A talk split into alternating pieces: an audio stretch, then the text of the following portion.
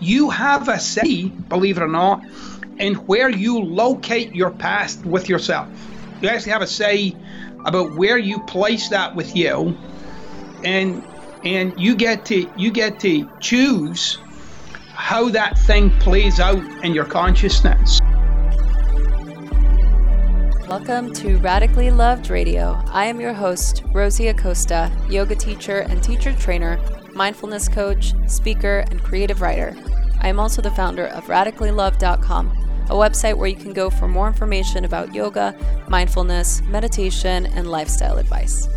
On this podcast, we talk to people within our health and wellness community that are creating content through the ritualistic practice of yoga, meditation, or overall mindful living. We hope to create value in your life so that you can achieve your highest potential and live a radically loved life. To stay in touch with us, just follow me on Instagram and Twitter at Rosie Acosta and on Facebook at Radically Loved Rosie. You can sign up for our newsletter on radicallyloved.com to stay up to date on future workshops, retreats, and latest podcasts. What's up, fam? Who else has tried FabFitFun? If you don't already know about it, it's a seasonal box with full size beauty, fitness, and lifestyle products. The box I received was so epic. Truth be told, I've been a subscriber for a long time, and when we partnered up, I totally fangirled out and admitted to them that I had been a subscriber for years. Each season's box features a variety of amazing quality brands like Tarte, Kate Somerville, Anthropologie, Free People, Dr. Brandt, and that's just the beginning of it. So don't miss out because they sell out fast. Check out www.fabfitfun.com and use the code radical. That's R A D I C A L. So you can save $10 off your first box, making it only $39.99. Again, that's fabfitfun.com and use the code radical. You deserve to treat yourself.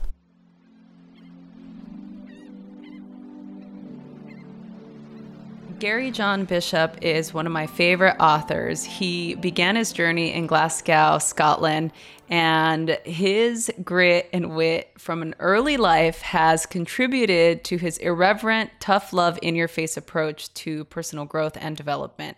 He is also the New York Times best-selling author of Unfuck Yourself: Get Out of Your Head and Into Your Life. We had the best conversation for this interview that lasted way longer than it should have. I've seen him speak, and I really love his approach and his no bullshit attitude, especially in this space. He shares different tools that you can use in your life to begin to transform the narrative and to get out of your normal habits, something that we love to hear about on this podcast. I can't wait to share this conversation with you and hear what your thoughts are. Here is Gary John Bishop. I am extremely excited to have this special guest on today's show. Gary Bishop is on. Everyone, welcome. Hi, Gary. Thank you. Thanks for having me. It's great.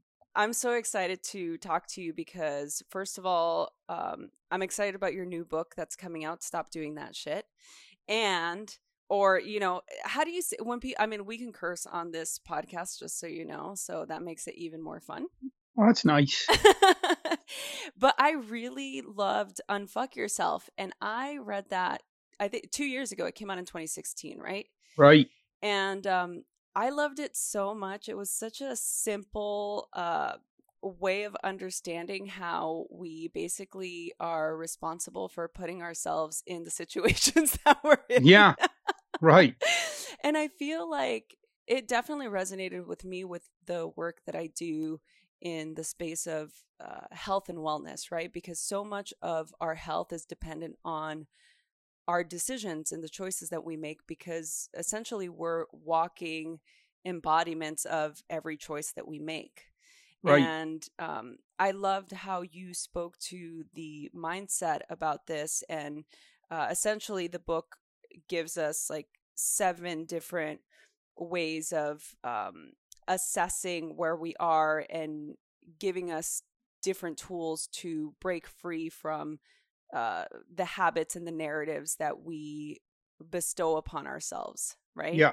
Yeah.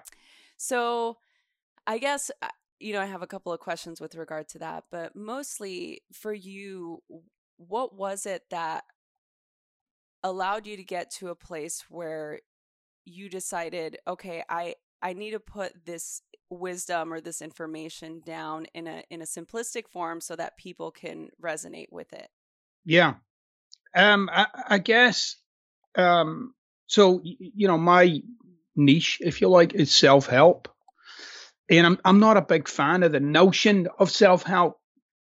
Um I think I think the notion of self-help puts you in a place of being needful of something.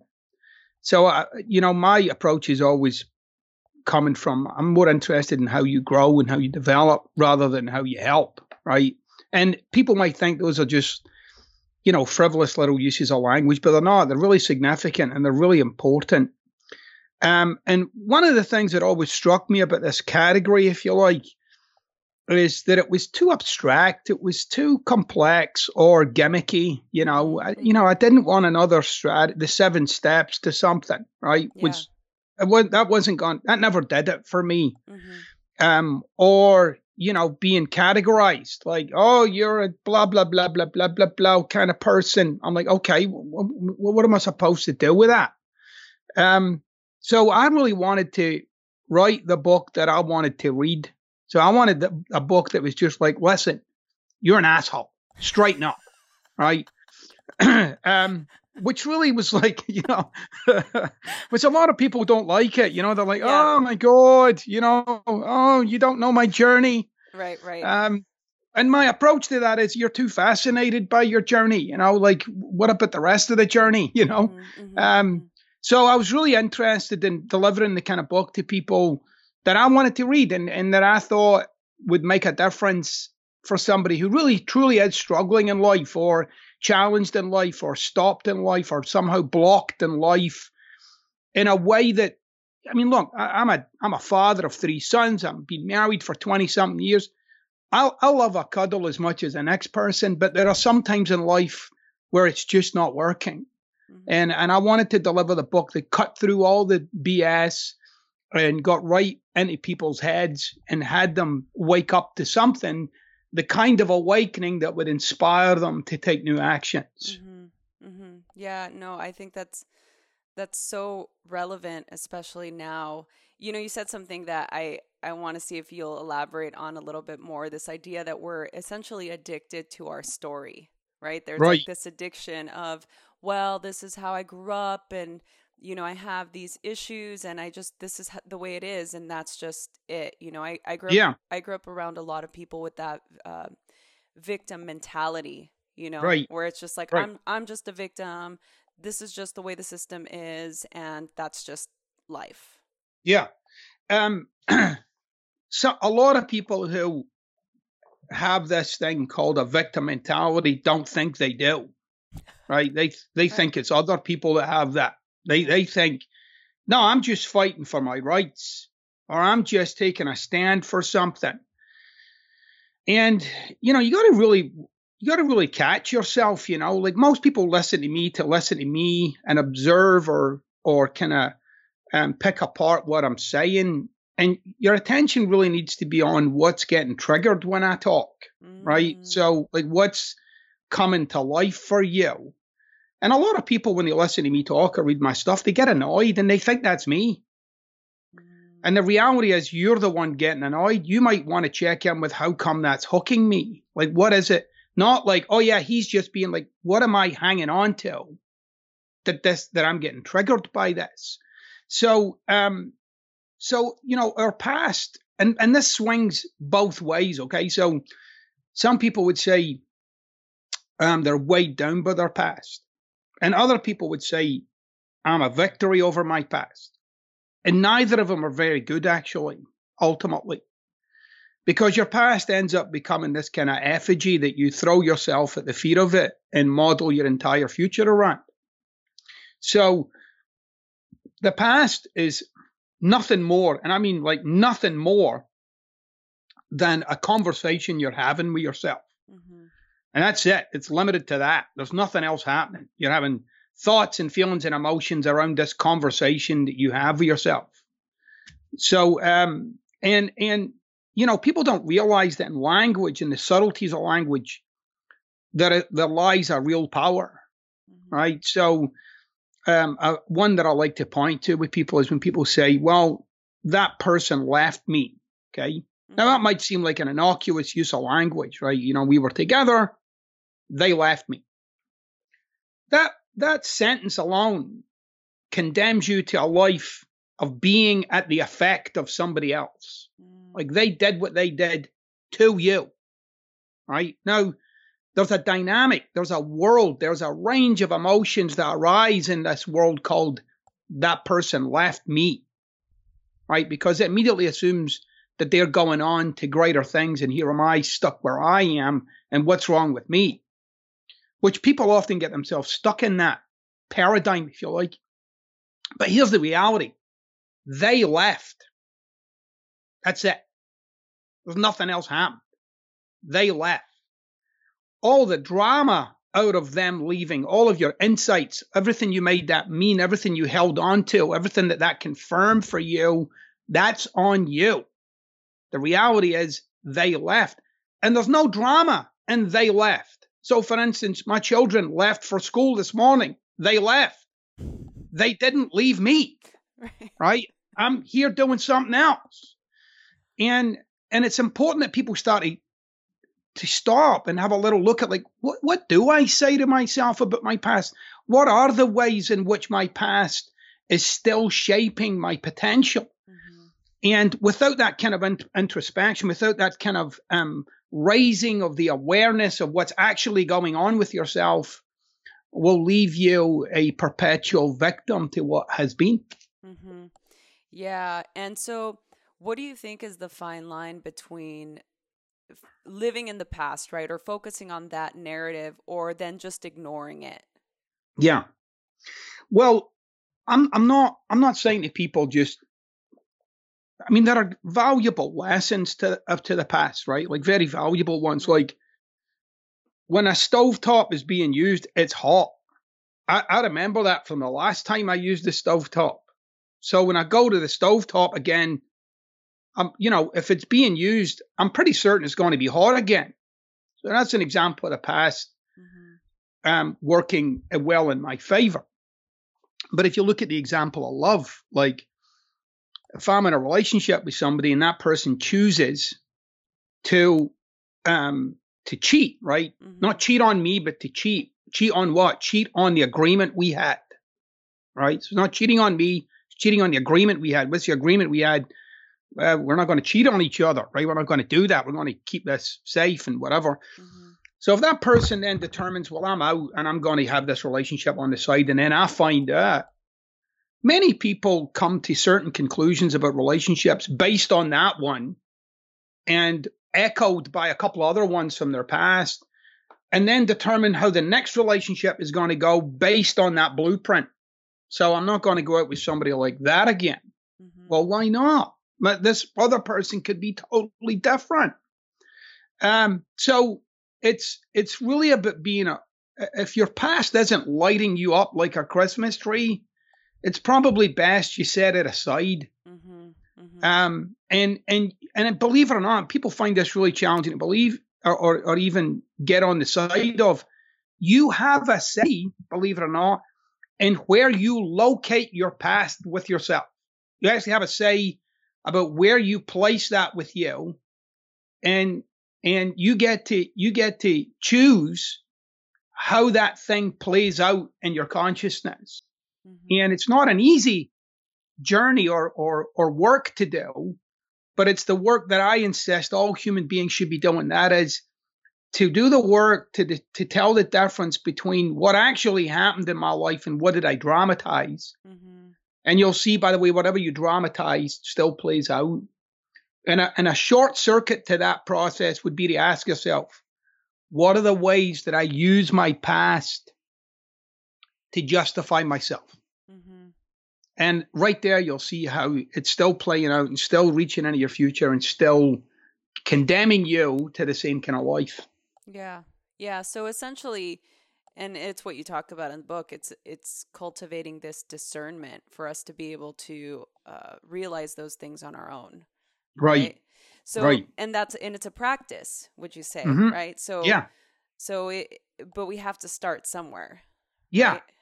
Right. So uh, if if you start with the notion that you actually fucked yourself over, right? Just start there. Right? Just just be like, just wake up one morning and just say, okay, I I, I fucked this. Right? This isn't my mom. This isn't my dad. This isn't that jerk who messed around with that person. This isn't the bankruptcy. This isn't the the accident. This isn't like I screwed myself. Right? I've talked myself into a hole. Now, some people might be like, oh my God, what terrible news. No, that's brilliant news. Why? Because you created the misery. So you create, how do you know you create the misery? Because you can take two, you can take one single life event. You can put two people in front of that life event and they'll both have a different reaction to it. So someone might go bankrupt and decide that life is no longer living, worth living. Someone else might go bankrupt and see it as the greatest opportunity of their life, a fresh start. What's really happening is a bankruptcy. That's it. That's all. How one responds to that thing will take your life in a certain pathway. People don't realize that that pathway is of their own volition. Mhm. They feel like their pathway was cast upon them and that they're just making the best out of this life.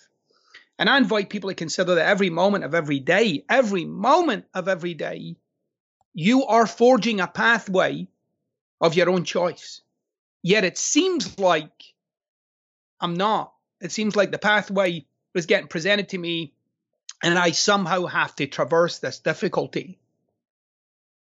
That makes sense? Yeah, yeah, totally makes sense.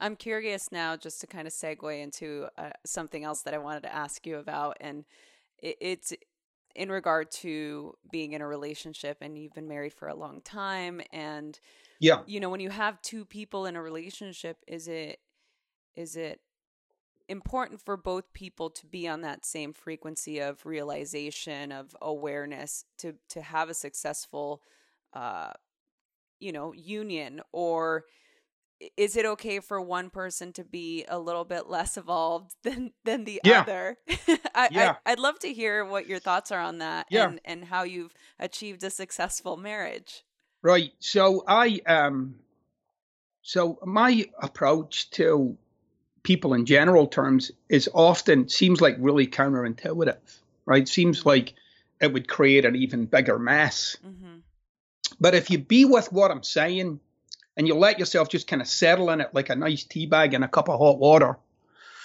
and you let some of those flavors just come out and you just kind of sit in what I'm saying, you'll actually come to the same kind of realizations that I came to, right? So my approach to being in a relationship is all about what am I bringing to the table.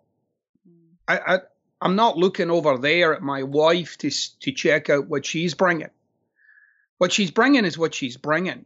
I'm clearly okay with that because I've been married for 20 something years. So, you know, I'm okay with what she brings to the table, but I don't seek it. So, in other words, I don't look to my wife for my experience of being loved. I don't say, you know, you don't. What I look for my wife is I find ways to love her. So I'm constantly uncovering new ways to love her. Um, and then in that in that exploration, it's not seeking, it's exploring, which is different. Yeah. see, seeking makes me think that there's some point where this ends. It never ends. I'll die. That's when it ends. right So, but with my wife, it's like I'm finding and exploring new ways to to love her, and in that exploration, I experience all the love a man could ever want. So I don't. I'm not relying on like you know. I don't need my wife to rub my neck to show me she loves me. She can do that or not do that. That's up to her. The only request I have of my wife is that she be on this. She be there. That's it. I'm just like, can you just be here and be yourself? And that's it for me. I don't I don't need you to, you know, demonstrate how much you love me by what you by what you scoop out of the slow cooker, right? hmm Um, all I need you to do is just be here. And and that's what I require from a human being, right? Some people it's not even that important. You don't even need to be here. You can be somewhere else most of the time. So um and then to kind of circle that round into your question, I don't I have no expectation of my wife. She doesn't I don't need her to be someone other than herself.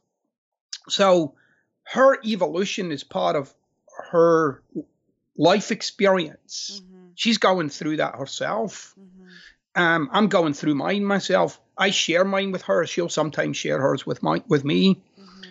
And it's kind of like curious to have that connection with somebody, somebody who, like, wow, yeah, I've just kind of seen this about myself.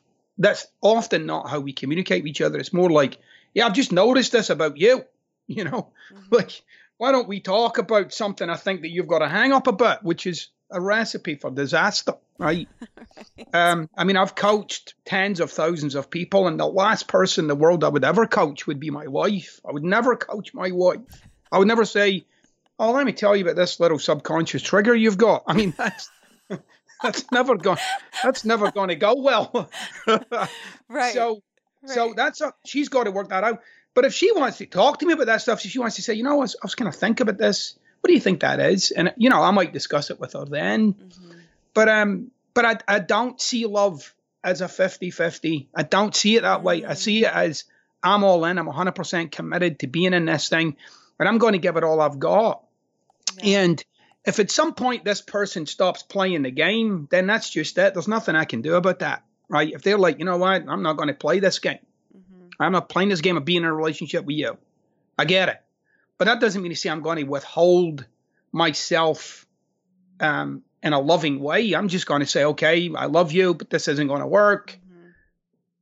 Which is not going to happen in my marriage because my wife and I have a vow with each other, and the vow is it's never over. Right. So right. it's just no matter what happens, this is never over. There's no back door. So if there's any bullshit here, we got to work it out. Right. Um, but I really don't. I really don't have her on the hook in anyway for my experience of being in this relationship. She's not on the hook for it. I'm on the hook for that. Yeah. And and I chose this woman, you know, 22 years ago. I chose this woman as someone that I would like to walk this pathway with. That's my choice. I'm responsible for my choices. And, you know, that includes uh, when when there's bumps in the road, it's not bumps in the road between her and I. It's bumps in the road that I'm experiencing, and I'm either going to transform that or we're going to have a conversation about it, mm-hmm. one or the other. So I don't. I, I'm really not interested in fixing my wife, improving my wife, making her better, because that kind of points to that I'm not okay with who she is, and I'm okay with who she is you know, she's whole and perfect mm-hmm. to me. Um, there's nothing about her that I would improve. Why? Because it all constitutes this woman. Um, I, I, don't really know if there's anything else I would say more about that. My my my response to relationships is I'm 100% responsible and I'm all in. Yeah. Would you give that same advice for people that you know, are dating or on these dating apps trying to find their mate. Yeah. That, that maybe the opposite person doesn't have their same level of integrity. Because essentially, that's yeah. what you're saying, right? It's a, there's a certain level of responsibility, autonomy, and integrity that you come in with. And and of course, if both people come in with that same level of those same attributes, then it, it makes things easier to work, right? But what right. happens, you know, in general when that's not the case? Well, you know, I think you have to look at when you go into a relationship, you kind of got to look at like, well, what what do I want, mm-hmm. right? What what do I want? Not in a person. It's like, what do I want in a relationship, right? right? right. So I think part of the illusion is that we're finding the right mate. You're not. You're you're you're finding someone who you can agree with. Mm. Right? So it's not the right mate. It's like, can I find someone that I agree with? That I agree that we both have the same kind of view of how this should go. I mean, there's a there's a there's a part of being married, for instance, that I think is worthwhile bringing up, and it's called um, it's called the vow. So in a marriage, and in most marriages of every every um, faith, uh, there's a there's either a an implicit or an implied vow. Mm-hmm. Um, now, what is a vow? A vow is like a sacred covenant.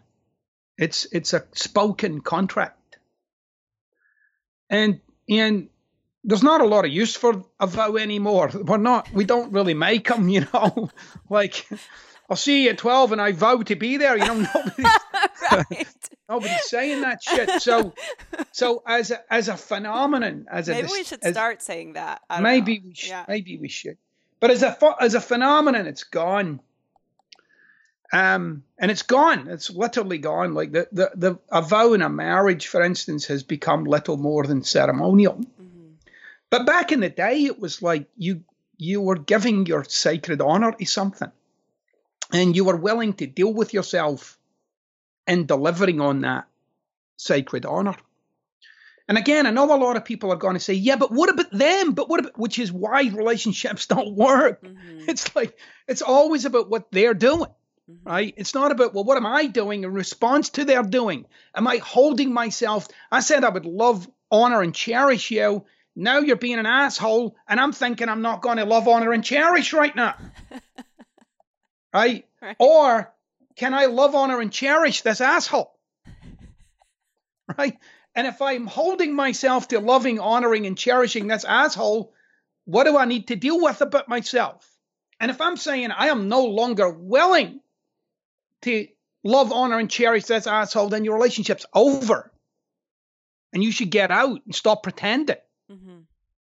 So, you know, like being in relationship with somebody is very much a case of holding yourself to being your greatest self without any need from that other person. Like, because it can't be something you're doing so that they change or be different. It's literally got to be I I I enjoy myself and enjoy the experience of myself when I'm being a loving human being. And I would rather be that being than my most cynical self.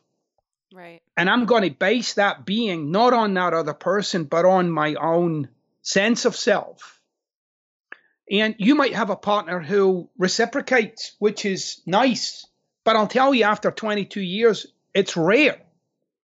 You're not always on the same page. You're not always like, you know, I get up in the morning and, you know, I might be a little hangry.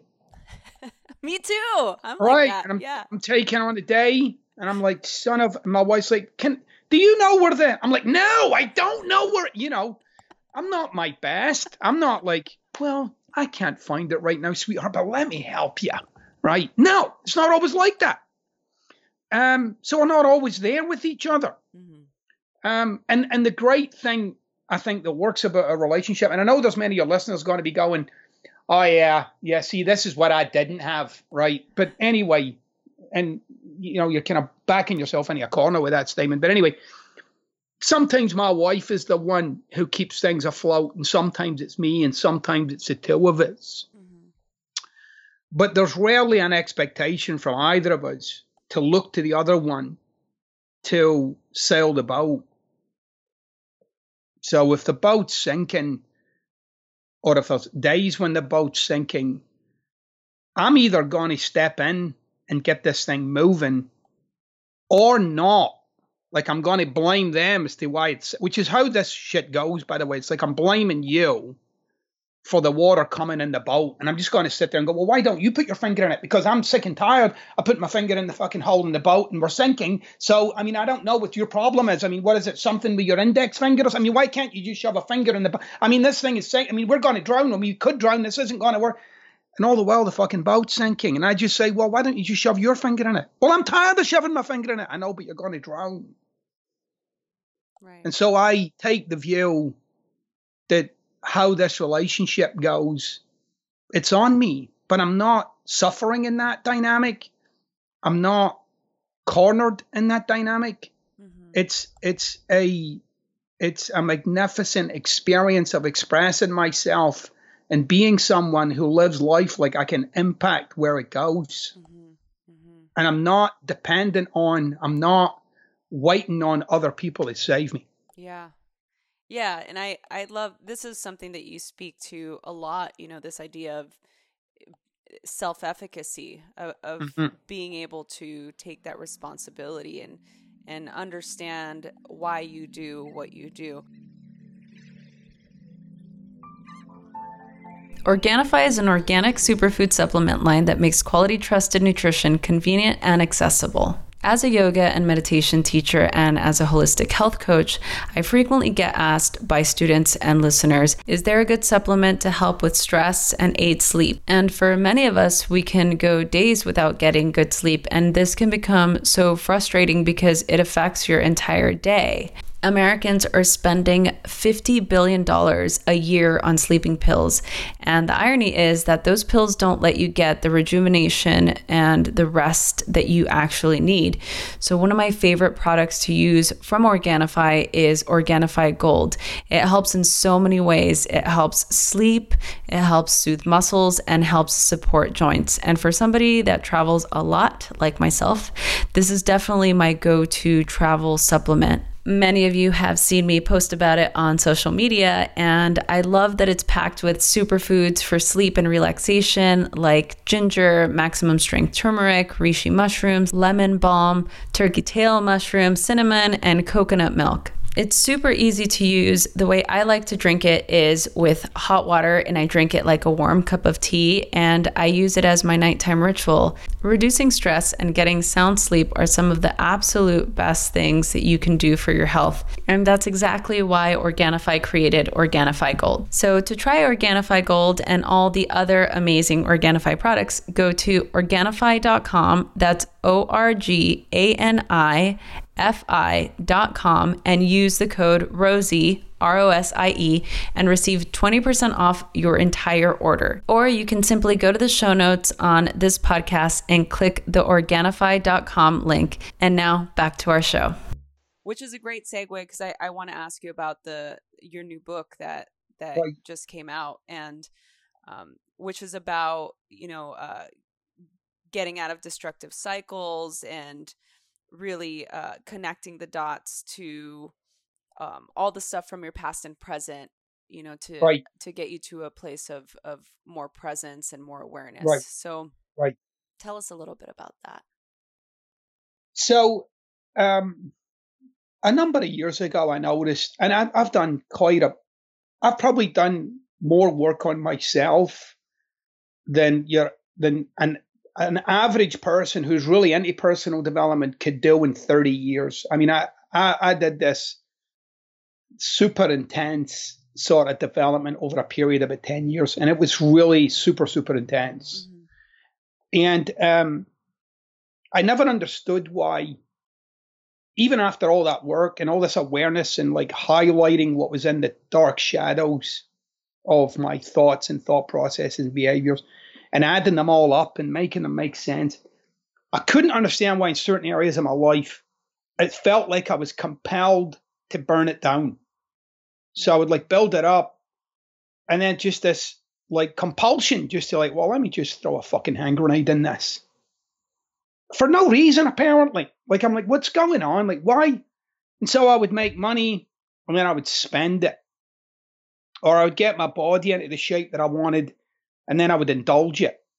And I'm like, what's, how come? And so every psychological ex- ex- explanation of that just was completely effing useless to me. It was like, oh yeah, you're an emotional eater. Like what? The, everybody's a fucking emotional eater, right? right. um, you know, it, well, it is. I'm hungry and I'm experiencing some mood or emotion or arising, and so I'll eat a slice of pizza. So I thought, there's got to be something else at play. Like, why do I keep returning to what I would call home plate? Why do I keep coming back? Why do I keep my like I'll venture forth and I'll come back? So this new book, which comes out in May seventh, it's called "Stop Doing That Shit." End self sabotage, and I really mean it. Like end self sabotage and demand your life back. Um, gives you as the reader the blueprint to your own self sabotage. Like you'll actually uncover yours. You'll see what yours is really all about. Mm. And and it was and it was in witnessing my own that the light bulbs just went off like crazy. So there's three components to it, but I'll share with you one of them. So uh, it was in the area of my finances, and uh, I noticed that this is where I came to the the the I came to this kind of understanding. I don't really talk about myself in any of my books. I'm not a particularly fascinating subject, but I but I but my um but I understood this kind of dynamic that was going on with myself, and I could see it in other people. And what I started to see was that somewhere in my life, I came to what I would call some fundamental conclusions, like immovable objects in my psyche, if you like. And I didn't really see them. They were hard to see. I was too busy living them. I couldn't see what was driving everything. So one of them was I really like a view, but it's not just a view. A view and a view kind of leaves you with the experience, I guess, that you're just seeing something. I was having this experience, if you like, an experience of life. And it was emotional, physiological, psychological, like all of those logicals. Um, and my experience of life itself was that it was a struggle. That life is a struggle. And that was just like there for me, like no matter what I did, right? Like this kind of overriding experience that life is just a fucking struggle. And I know that wasn't always the case for me. There was a time before the struggle, but there was certainly, I couldn't pinpoint when that was, but I knew that life had certainly become one. And it seemed like it had been this way since, you know, like my mid to late teens. Like it was just hard work and a struggle. And then I noticed that when my life started to go in certain directions, so I would get a, kind of a level of success. And it would be rising and rising and rising. And it would start to get to a place where what was happening in my life and that fundamental experience of struggle couldn't coexist. They couldn't live together. I couldn't, for instance, an example would be I couldn't be financially well off and the experience of life being a struggle coexisting. Mm. So what I noticed was as I got closer to shedding this experience, that is like I could let go of the experience of that life is a struggle and maybe experience life as something else.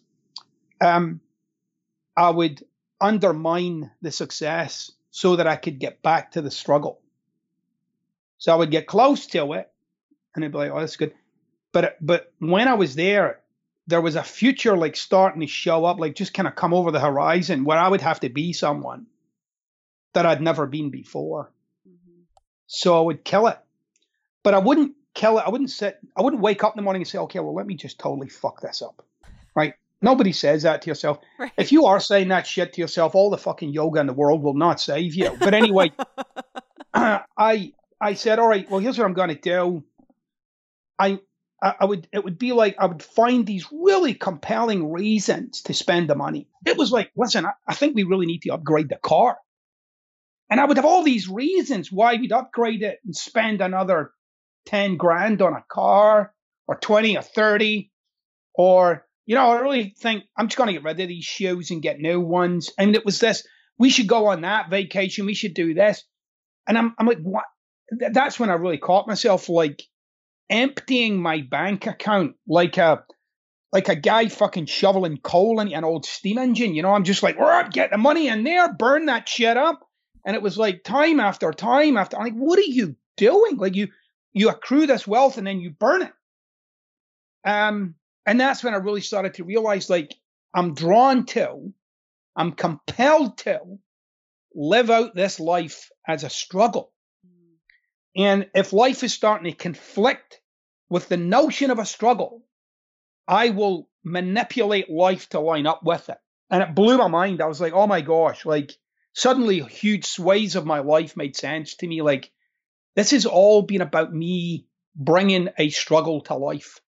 It's not about there's a struggle in life. Sometimes it is, sometimes there's not. But it was about me bringing a struggle, like enlivening struggle in my own life. Mm-hmm. And uh, that was radical. That's when I, that's actually the time in my life when I pivoted in a whole other direction and started to build like, you know, like financial well being for myself and my family in a way that I'd never done. And I was able to notice that compulsion. I was able to notice that emotional state arise, the kind of um, nervousness, mm. and embrace it. Embrace this um, this bank account, if you like. Like it's okay. Mm-hmm. I don't. I can still do what I do without the experience of struggle. I can build wealth without the experience of struggle. And so what it what it brought into my life for the first time in my life around the area of finance was something called peace of mind, which I'd never had. I'd never had it, and I was well into my forties by this point. Um, and so now I'm now I have this kind of I notice because the trigger's still there for life as a struggle. It's still there, comes up, mm-hmm. but my ability to spot it for what it is, like this, just kind of you know, like defunct app on my phone, right? It just kind of comes up every now and again. Yeah. I don't I don't do anything with it. I just acknowledge it, you know, thank it for the advice and move off in a different direction. So uh, and and in the and in the book, that's only like a small aspect of it. There's I actually lay it out for you, like why you're you're driven to be the you that you've become, and why you're driven to undermine your own greatness. Mm-hmm. Mm-hmm. Yeah, I'm I'm really excited. I can't wait for it to come out because hmm. it it just sounds like there's just even in you saying that it's it's so funny because it doesn't matter how I'm doing air quotes how um advanced in your journey you you think yeah. you are or how away you know especially in the yoga and meditation world it's like oh because you do yoga that means you're not an asshole. Like that's not necessarily the case you know? And um and i think that what you're saying is so compelling because i i think it's a constant assessment that like i said earlier i mean we need to be doing this eh, constant questioning of yeah. what are my motivations? Why am i doing what i'm doing? Um yeah. you know?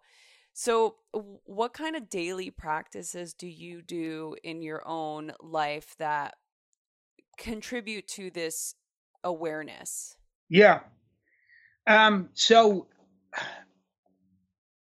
a number of years ago i realized that i'm not i'm not a good register for how i'm doing so why? Because it's all over the place. And so I know a lot of people, and I, and I get it. I understand a lot of people rely on oh intuitively this or intuitively that, or I just had a feeling and I followed. And and what they usually just count are the times when that was right. Right? They don't count the times where it was just like fucking way off. Right? It's like, oh yeah, I knew it about that person, but the fucking fifty other times you had that feeling, you were just off. You know. Um, and we all, and, you know, we've all done it. And so there's a lot of like reliance on this thing called intuitiveness or feelings. And there's a lot of like this fucking skewed, like just, just like taking snapshots of science and squeezing it into a kind of new agey kind of philosophy, which I'm, I'm just not a big fan of. So anyway, I realized that this is a, this is a bag of skin and bones and that it feels lots of different ways. It kind of, and often it's just doing its own thing, you know, like mm-hmm. I, I'll wake up. I'd love to wake up in the morning like fucking zippity doo dah and the birds are fucking singing and everybody's like, hey, it's good to see you. Oh, it's great to see you. But that's not the case. I wake up some mornings and I'm like, damn, I don't know. Oh, come on. And that's that's not of my choice. I don't wake up like, all right, so let's choose shit today. I'm doing shit. That's what I'm doing. I'm doing doing really badly, and I'm going to go down a dark hole into my shittiest thoughts and then I'll just go and be with my children. Um, so what I really determined for myself is I'm going to stop wrestling with this machine. Mm-hmm. I'm going to stop trying to fucking make this do something other than what it does. Right. And so I have certain practices and, for want of a better word, promises. So things that I say are happening today. And I hold myself to those. And my physiology sometimes wants to do them and sometimes doesn't, but I do them anyway. So that is, I, I have the trajectory of my life live outside of my biology. And the trajectory of my life goes in the direction of what I say. And sometimes that's easy, sometimes that's challenging, sometimes it seems like it's impossible.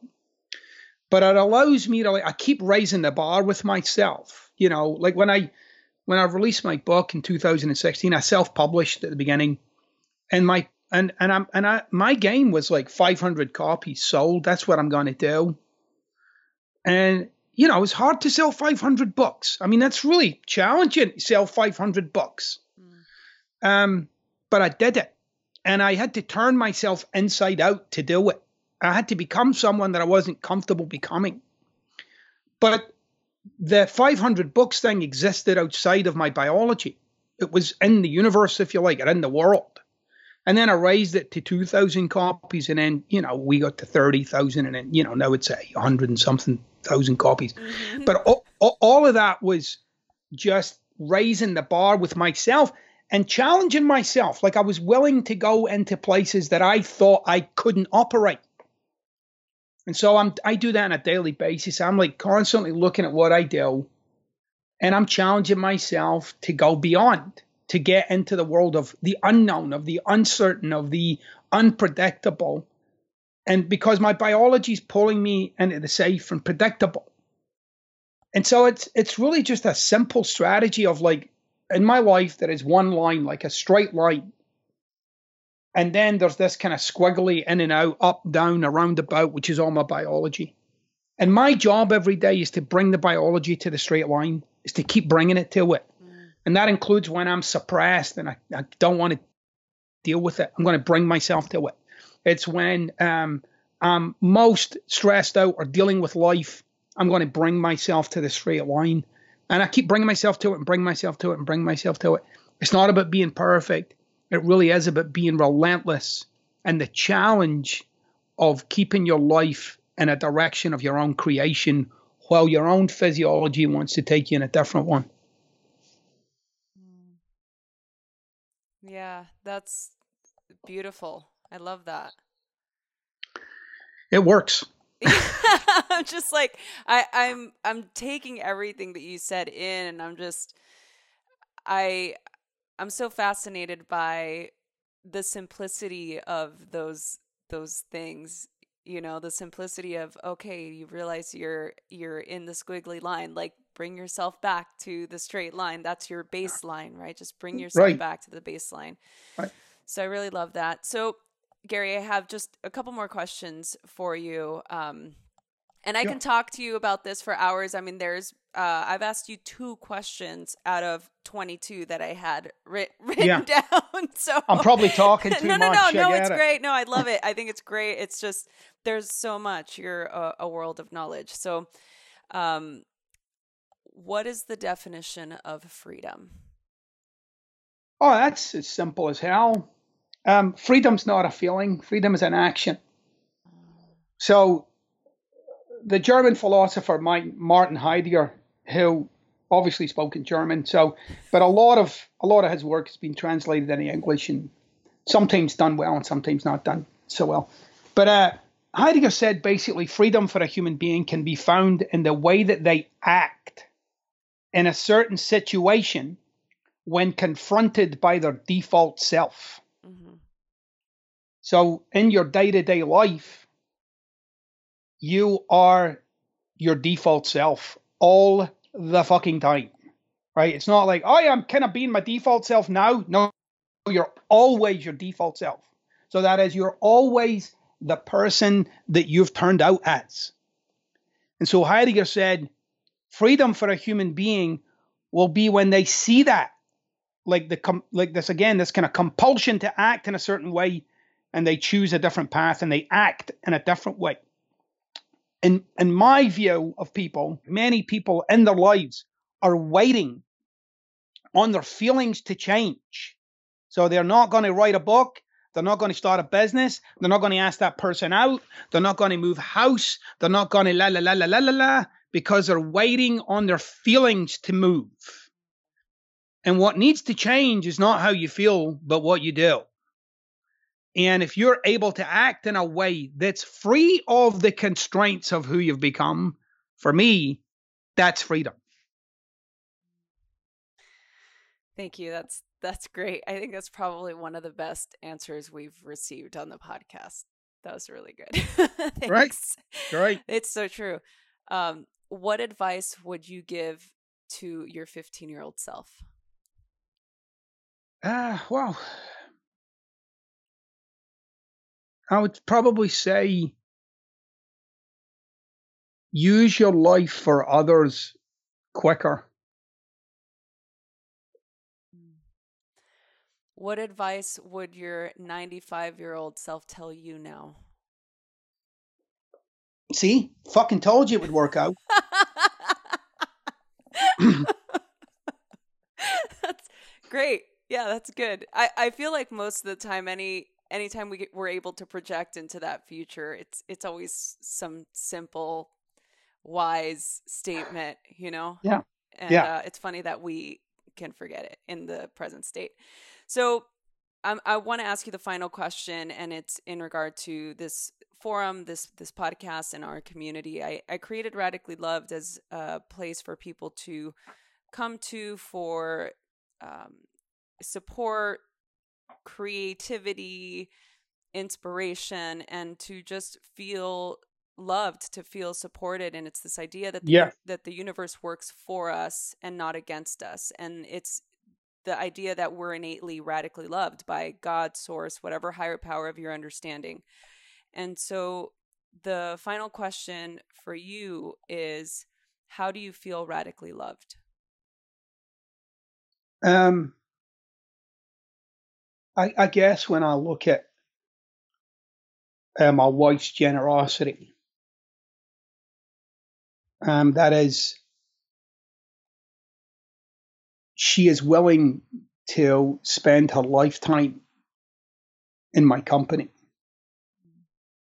And there's a lot of ways she could have taken her life, and she didn't. Like, this is the way, this was her path that she chose. And that she chose me. And like, she really chose me. And I'm not a fucking easy choice. You know, um, I have my moments, but I also have other moments. And um, and uh, and when I get present to that, when I let myself kind of be present to her choices, I'm in the presence of love. Mm. Thank you, Gary, so much for uh, everything, for the incredible work that you do, for your honest, authentic, and genuine approach to the space of just wellness in general. I I find it hard to find people in this space that are that have all those components and uh, I'm a big fan, obviously, and I'm I'm really grateful that you chose to be on this podcast to share your wisdom and knowledge with with me and with all of our listeners. So thank you so much for doing that. Thank you. Um, where can people go for more information or to connect with you? Yeah, so you can find me on Twitter at Gary John Bishop, on Instagram at Gary John Bishop, uh, on my website, garyjohnbishop.com. Um, if you want to, there's a bunch of videos on YouTube. You can get a little more insight into some of my views on certain things. Um, of, you know, obviously my social media channels, I'm very active on them. Um, I'm, I'm constantly giving people little nuggets that I'm working on. Um, and I mean like every day or two days will be another nugget up there. Um, I'm really committed that people get to interact with me in a way that if they have no money, they can still get the insights. Um, if they have a little money, they can still get the insights. Um, I have courses on my website. Um, they're designed to be affordable, so you know you can buy one of my courses for depending on whether there's a sale or not, but anywhere between seventy and hundred and something bucks, like the low hundreds. Um, so I'm I'm really committed that people get an opportunity to use the work. I'm, I do not do masterminds, and I just don't do that stuff. I know some people do, but I don't. Um, and then you know, there's a book tour coming up in May where I'll be doing you know lots of cities: Chicago, New York, um, L.A. Like I'm going to a lot of different places.